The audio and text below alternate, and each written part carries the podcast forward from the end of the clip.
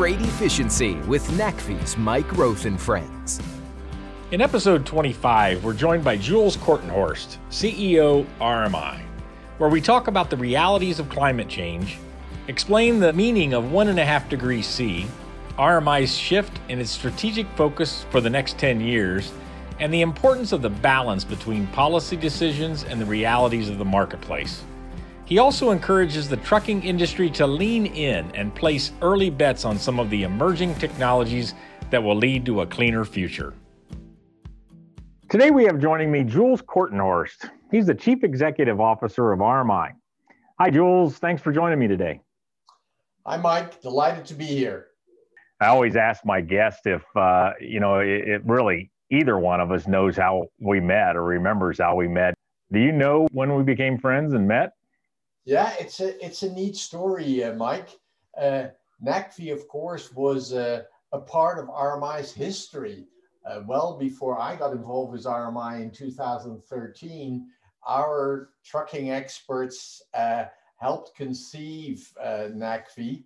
Uh, and then over time, uh, NACFE got closer to the Carbon War Room. And um, when I joined RMI, we picked up this idea of putting the Carbon Room and RMI together.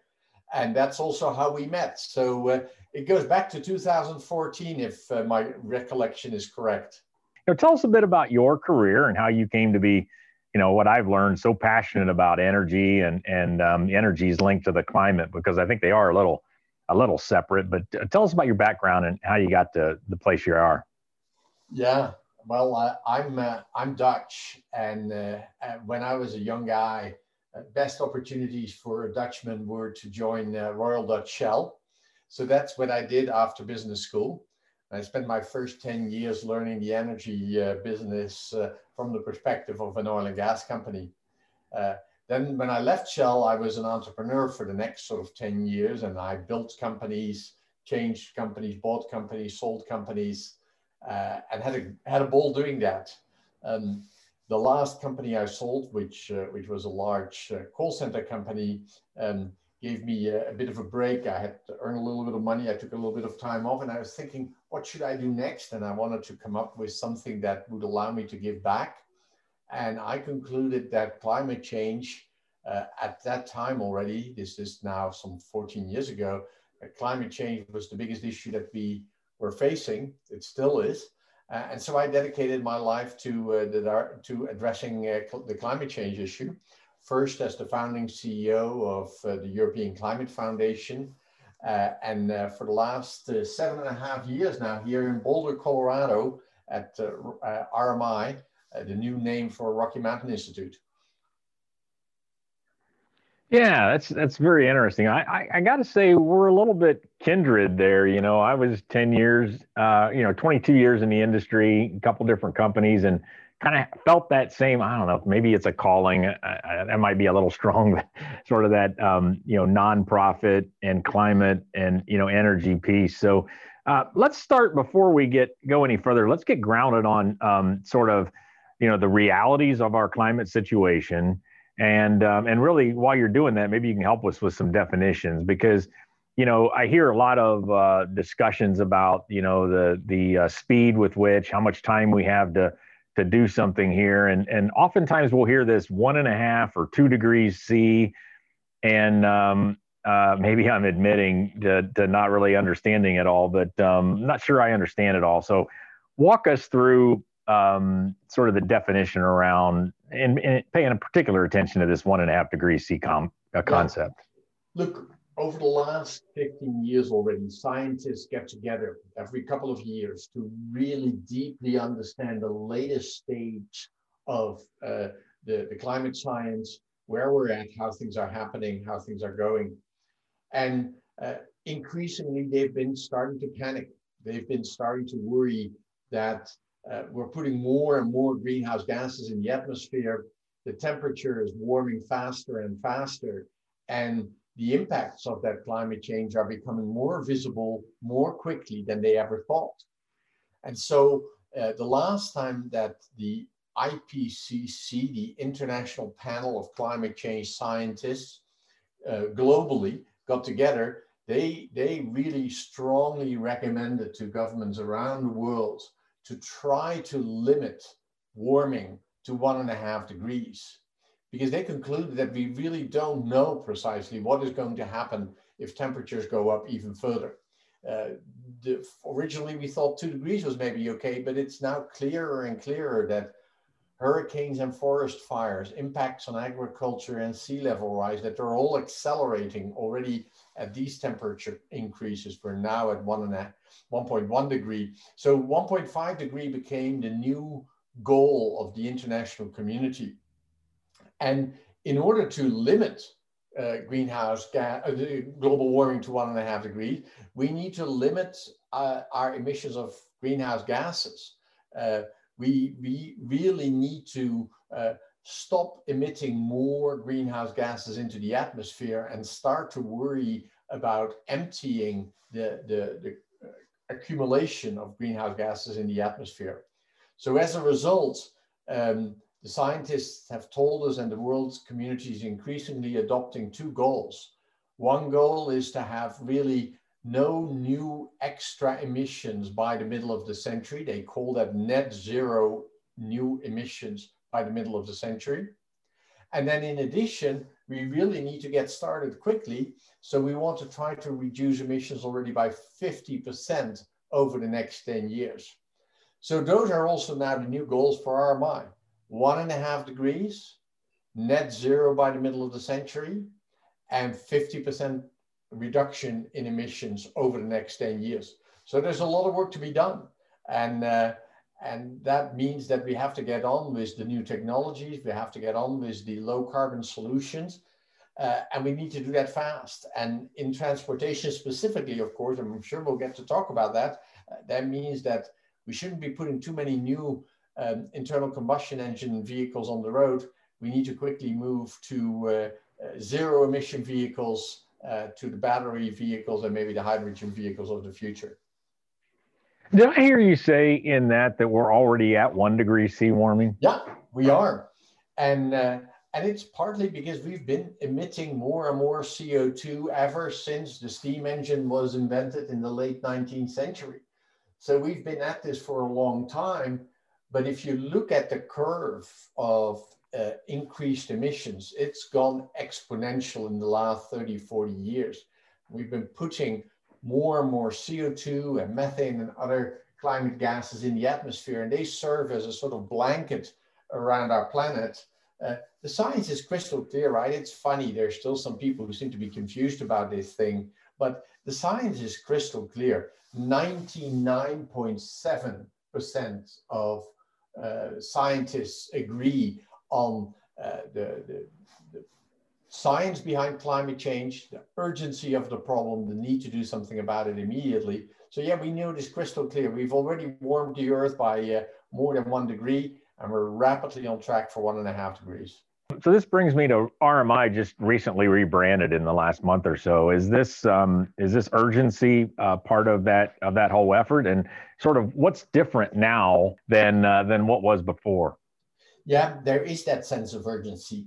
When we um, uh, when we heard about this new scientific research that said, look, one and a half degrees really should be our target, and after that, it's hard to know what might happen to our planet we went back to our strategy and we we felt it was time for us to recalibrate and we uh, looked at all the work we're doing and we felt that we were doing a great job in putting out the long-term vision we were well able to articulate where the energy system is heading by the middle of the century this sort of concept of net zero and all the changing technologies and so on and so forth but what we didn't really necessarily focus on enough was what needed to happen over the next 10 years.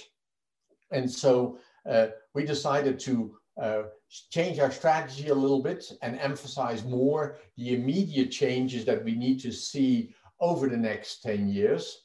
Uh, and as part of that, we figured, wow, we've been at this now for 40 years. Amory started uh, the Institute 40 years ago.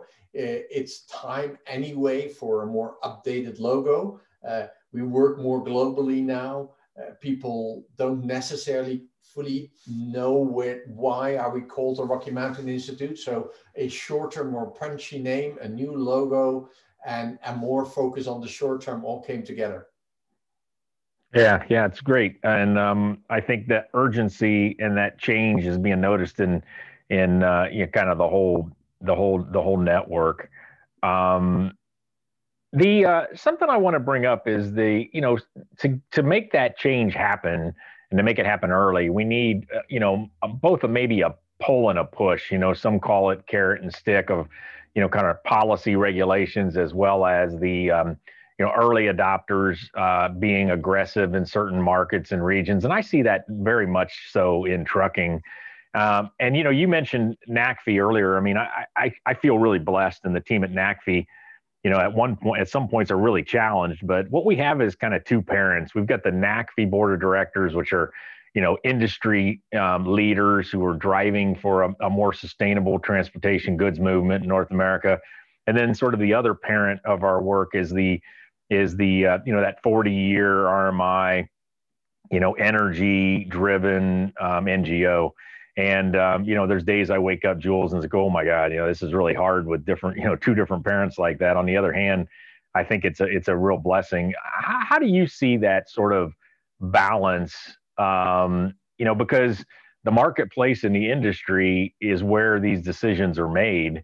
Uh, yet policy has a has a part of it. So um, how, how do you do that both professionally and even personally as you drive what you're trying to do at RMI?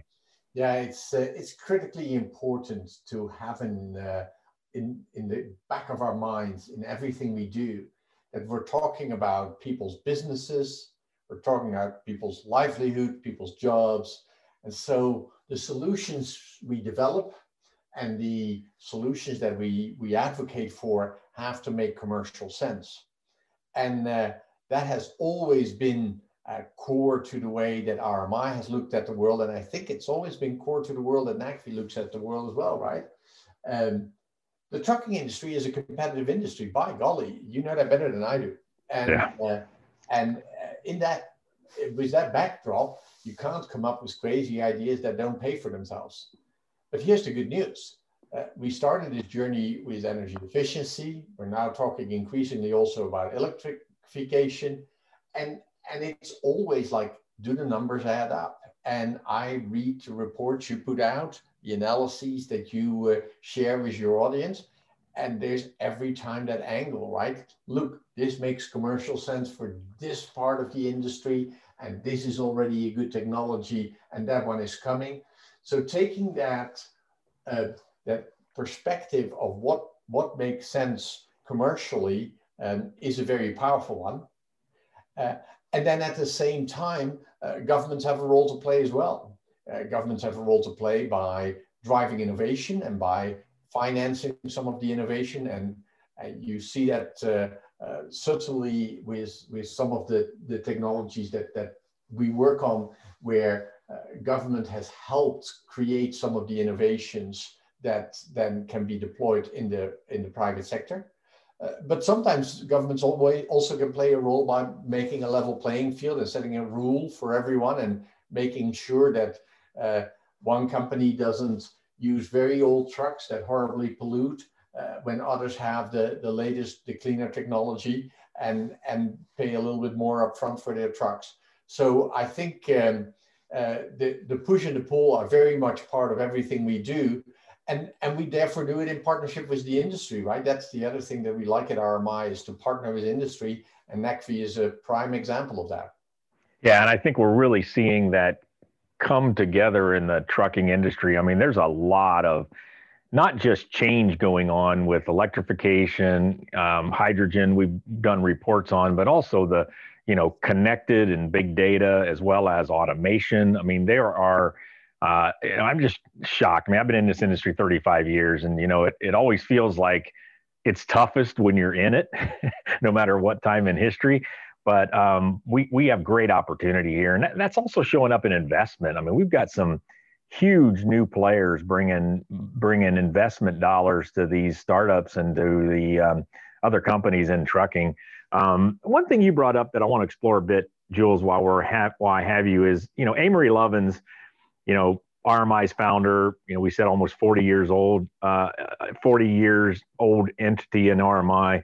Um, and his work was always originally on solely energy efficiency, if I have that right. I mean, his whole piece was let's use less of it to do the same amount of work, and that's that's a really great thing. But as we see these, you know, carbon-free efforts and this urgency around one and a half degrees, um, you know, I think a lot of markets, and and let me just tell you what ours personally right now, we're trying to help the industry burn less diesel fuel you know, and and and even in the trucks that are being produced today, that those will burn less diesel over time while also going uh, electric at the same time, and that's a lot to do simultaneously. So just kind of, I know they have to be complementary. We have to do the short term and the longer term. But um, how do you see? Do you agree with that? That that's a that can be a struggle. Um, and, and any suggestions you have there? Yeah, it definitely is a struggle, right? Because uh, we're starting to see that um, electrification is, in the long run, going to be the most effective strategy for reducing greenhouse gas emissions. But what we're also starting to realize is that the total costs of ownership of a truck over its lifetime is these rapidly declining battery costs is going to be competitive uh, it's it's going to be cheaper in the end than um, traditional diesel diesel trucks. So the the long term direction I think is increasingly becoming clear. Uh, we're going to see most, if not all, of the trucking sector move to electricity. But in the meantime, we still have to run our businesses, right? And we still have to operate the existing fleets, and we still have to uh, drive profitability and keep an eye on on fuel use. And uh, there is not enough of uh, the electric trucks available yet, uh, particularly for the long haul. So in the in the short run, we're still going to be buying some uh, diesel trucks, and just for for pure economics, you want those trucks to be as efficient as possible. I think one of the things that NACFE has so clearly brought to the table is strict rational analysis, looking at the numbers, what investments pay. And um, yeah, diesel prices have been pretty low here for the last uh, 12 months because of the pandemic. But we see oil prices going back up now. Diesel prices are going to go back up. Efficiency is going to be back uh, on the front burner. And so everybody is going to be thinking about what makes sense. And then as we start thinking about electric trucks, uh, anything you can do to reduce weight, to make these vehicles lighter, to make them more aerodynamic, uh, to, uh, to make better use of the energy stored in the batteries, reduces the amount of battery uh, that you need to use and, and therefore reduces the cost. So energy efficiency is never going to go away. It's always going to be one of the critical things to pay attention to. And electrification now comes on top but it doesn't reduce the importance of efficiency. Yeah, and the other thing that we we that's very that seems very obvious, but many miss it. You know, efficiency in let's just say a diesel truck. Efficiency means you're you know burning less diesel, saving fuel, also saving greenhouse gas and the pollutant uh, emissions as well by burning less less diesel. Um, but but you know you can put so much diesel in a fuel tank that it really doesn't extend the range. I mean you you know truckers that get high MPG they'll say well I don't have to stop at the truck stops very often, but the reality is they can still put two three hundred gallons, which is now you know three four days of of running. That energy efficiency in an electric truck, I would say is even more important because of the range limitations. I mean we're going to be trying to fine tune the ba- amount of battery in that truck because it's so expensive and so weighs so much that we're going to want to make that just one day or one trip's worth of of uh, of driving. So if that truck can be 30 40% more efficient it'll go 30 or 40% more miles. And that's one of the big barriers to electric trucks. Absolutely. No that is a critical consideration mike. Here's the other good piece of news right? Batteries are getting better and better and better all the time. In fact, the speed of innovation in battery technology is totally mind blowing. So energies, uh, batteries are getting more energy dense, That means that you can stick more energy, more miles in a single battery. Uh, energy, uh, batteries are getting cheaper, uh, and that means that uh, uh, the, the cost, the upfront cost of a, an electric truck is coming down, and the charging time of these batteries is being reduced. Uh, so the, the period that the time needed to recharge is going to get shorter and shorter. All those things are going to continue to improve the economics and the, the compelling arguments to switch to electric vehicles in general, electric trucks specifically. So there, there's a lot of excitement in the battery industry about what's going to happen over the next uh, couple of years. Yeah, and you know, as we look at the the numbers for this one and a half degrees, uh, Jules, I think um, you know transportation is a big part of that because of it, uh, you know, burning so much fuel. And you know, in the last number of years, I, I learned this new saying. I mean, there was a new saying out there called "hard to abate," and um, you know, it took me a while to to realize what they were talking about. But there's certain manufacturing like steel and cement um, that are uh, difficult to abate, but oftentimes they would shove freight movement into there by rail and ship and truck. And, you know, I, I do think trucking might not be so hard to abate. I mean, the, you know, a truck's life is only 10 years, you know, a locomotive or a marine ship is much longer life of that asset. Um, but I've been pushing back a little bit that, yeah, trucking's hard to abate, but it's possible. Um, or not possible. We're going to do it. And um, do you agree with that? And what, what's your thought about this? How have you always thought about this hard to abate term? Well, I think I think my perspective has changed a little bit over the last couple of years because if I had asked you five years ago, I'm guessing here, tell me what you think. If I had asked you five years ago, I said, can we do long haul trucking with batteries? You would have scratched your head and said, I don't know, Jules, that's going to be a hell of a lot of batteries that weigh a lot. And now we're seeing those batteries coming down in cost. We're seeing them weighing less. We're seeing better energy densities. What we didn't think was possible five years ago suddenly seems to be quite feasible. Wouldn't you agree? I would. And I would say, um, you know, five years ago it was possible and then maybe two, I would have said, you know, it wasn't possible and then came to believe it. Now, I think it's more about, I'd use the words probable. Um, and, you know, I, I, think you're starting to ask me questions. I don't know how that happened, but, but I, uh, I think what we've seen, and we've seen it with um, things like e, the ESG financial requirements that we're starting to see, a much bigger push for a sustainability by the, you know, by consumers and the public and the, you know the uh, population at large. And i think all of that is encouraging this big investment that i talked about earlier. And um, the fact that uh, you know this is i would say i, I have changed my thoughts as well. And um, it, it is coming faster. And that of course then one of the realities of that is that um, you, you get to realize that no it's not so hard to abate.